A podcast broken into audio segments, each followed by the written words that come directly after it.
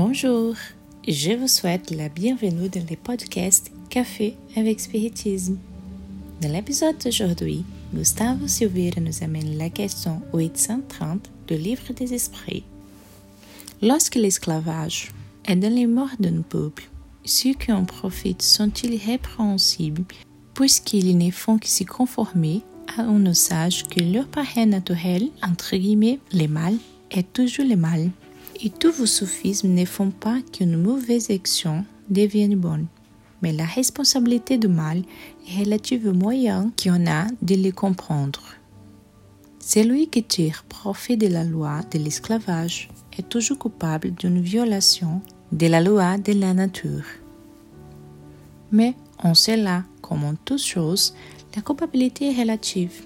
L'esclavage étant passé dans les murs de certains peuples, l'homme peut en profiter de bonne foi et comme d'une chose qui lui semblait naturelle, mais dès que sa raison plus développée et surtout éclairée par les lumières du christianisme lui a montré dans l'esclave son égal devant Dieu, il n'y a plus d'excuses. Gustavo nous dit que, en fait, le sujet est difficile et complexe. C'est pourquoi il exige une grande étude de notre part. Il convient de noter que, bien que la question fait référence à l'esclavage, la réponse apportée par les esprits nous fait élargir notre vision et regarder toutes sortes de mal qu'il existe en nous et dans la société. En fait, cela est très fréquent dans les livres des esprits. Kardec pose des questions apparemment particulières sur un sujet particulier mais qui peuvent comprendre des innombrables autres thématiques. La question soulignée fait référence au mal qu'il s'agisse d'un détournement de l'argent, d'une trahison de tout ordre ou d'un esclavage lui-même, ou d'une faute morale, et il contient tout ce que nous savons parce que c'est le mal, qui dans la définition des esprits est tout ce qui est contraire aux lois divines. Entre guillemets, le mal est toujours le mal et tous vos sophismes ne feront pas qu'une mauvaise action devienne bonne.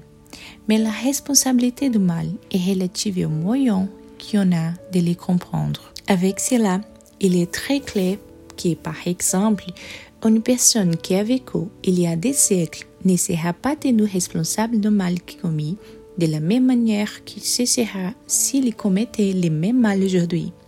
Parce que les moyens de comprendre le mal avant était plus précaire que les moyens que nous avons maintenant. Non pas qu'elle n'ait pas commis un mal, mais l'ignorance à cause du contexte est atténuante. De même, une personne ayant une sorte de déficience mentale ne sera pas tenue responsable du mal commis de la même façon que sera quelqu'un qui n'a pas cet handicap. C'est parce que les moyens dont on dispose pour discerner les biens et les mal sont enterrés.